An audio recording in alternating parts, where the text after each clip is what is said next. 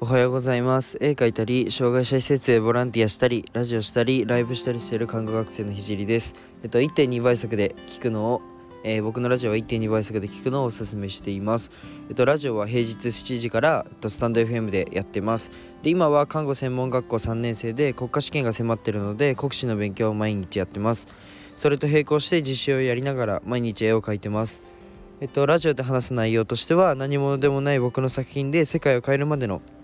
全てを発信していきます。障害を持つ方が自信を持てる世界にすることがゴールで、具体的にゴールに行くまでの過程を毎日共有します。あとは、医療の最前線での学びや他の職業に転用できる考え、絵を描き始めて3ヶ月で全国選抜作家展に選抜された僕が日々発信をしていく中で共有したいなと思ったことを話します。夢を叶えるまでの日記みたいなものです。で、今日のテーマは、才能の集まりというテーマで話していこうと思います。もう一度言うんですけど、 1.2 倍速で聞くのをおすすめしています。で、最近は外でいつも神社で撮ってるんですけど、そう、最近は多分4日間ぐらい連続で神社で撮ってるんですけど、最近は外で撮るのにハマっています。なんか気持ちいいんですよね。はい、で、ちょっとテーマの方入っていくんですけど、今日は、一昨日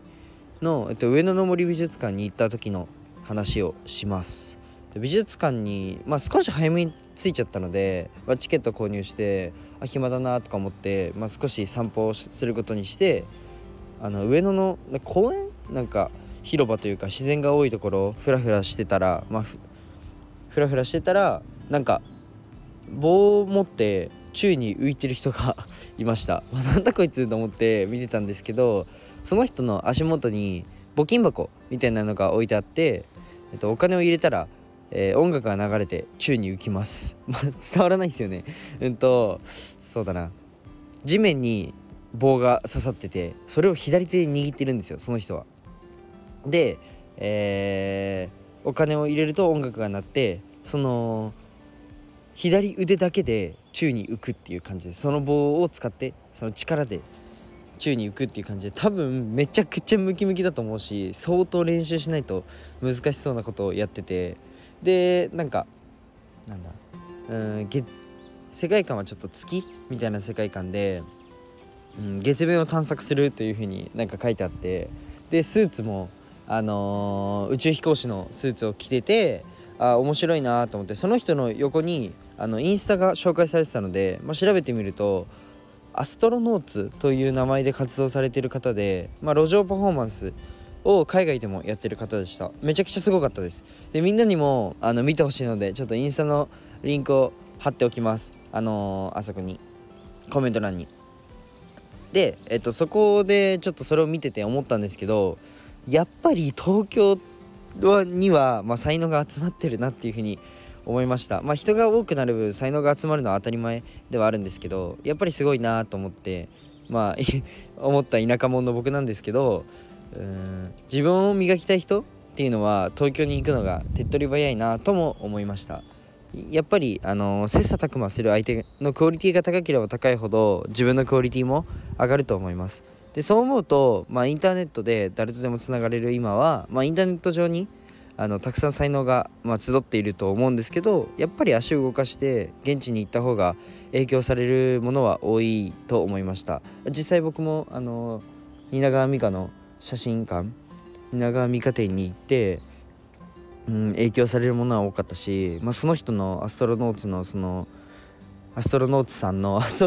とか言って、もう呼び捨てにしちゃったんですけど、アストロノーツさんのそのパフォーマンスを見て、自分もうちょい頑張んないとなって思えたし、そう思うとやっぱり足を動かして現地に行った方がいいと思いました。でもパフォーマンスだったりビジネスだったり、本当いろんなもの、何でもいいんですけど、環境を変えて圧倒したいなっていう人は、東京に行くのが割と手っ取り早いんじゃないかななんて思いました。で、今日はちょっと東京でパフォーマンスを見てふと思ったことを共有しました。で、今日はここまでにしたいと思います。最後まで聞いてくれてありがとうございました。で、今日はちょっと早めというか短めなんですけど、結構、思ったこと、普段学んだことを話すんですけど、思ったことを僕はふと、やっぱ東京すげえなと思って、でも結構重要なこと、周りの環境で自分のそのクオリティを上げるっていうのは、めちゃくちゃ重要なことだと思うので、やっぱりどうしても個人なんだ自分だけだと自分の思いだけだと限界が来る時っていうのはあるじゃないですか。頑張ろうと思ってずっと進んでたけどなんか挫折しちゃったりとか、一人だとしんどくなったりっていう時になんか周りでもっと頑張ってるやつとかいるとやべ負けてらんねえとかなるじゃないですか。まあそんな感じで、環境から変えて自分を磨くというか自分を向上させるというか自分を高めるっていうのは結構いい作戦なんじゃないかなって思ったので共有しました。じゃあ今日はここまでにしたいと思います。最後まで聞いてくれてありがとうございました。じゃあバイバイ。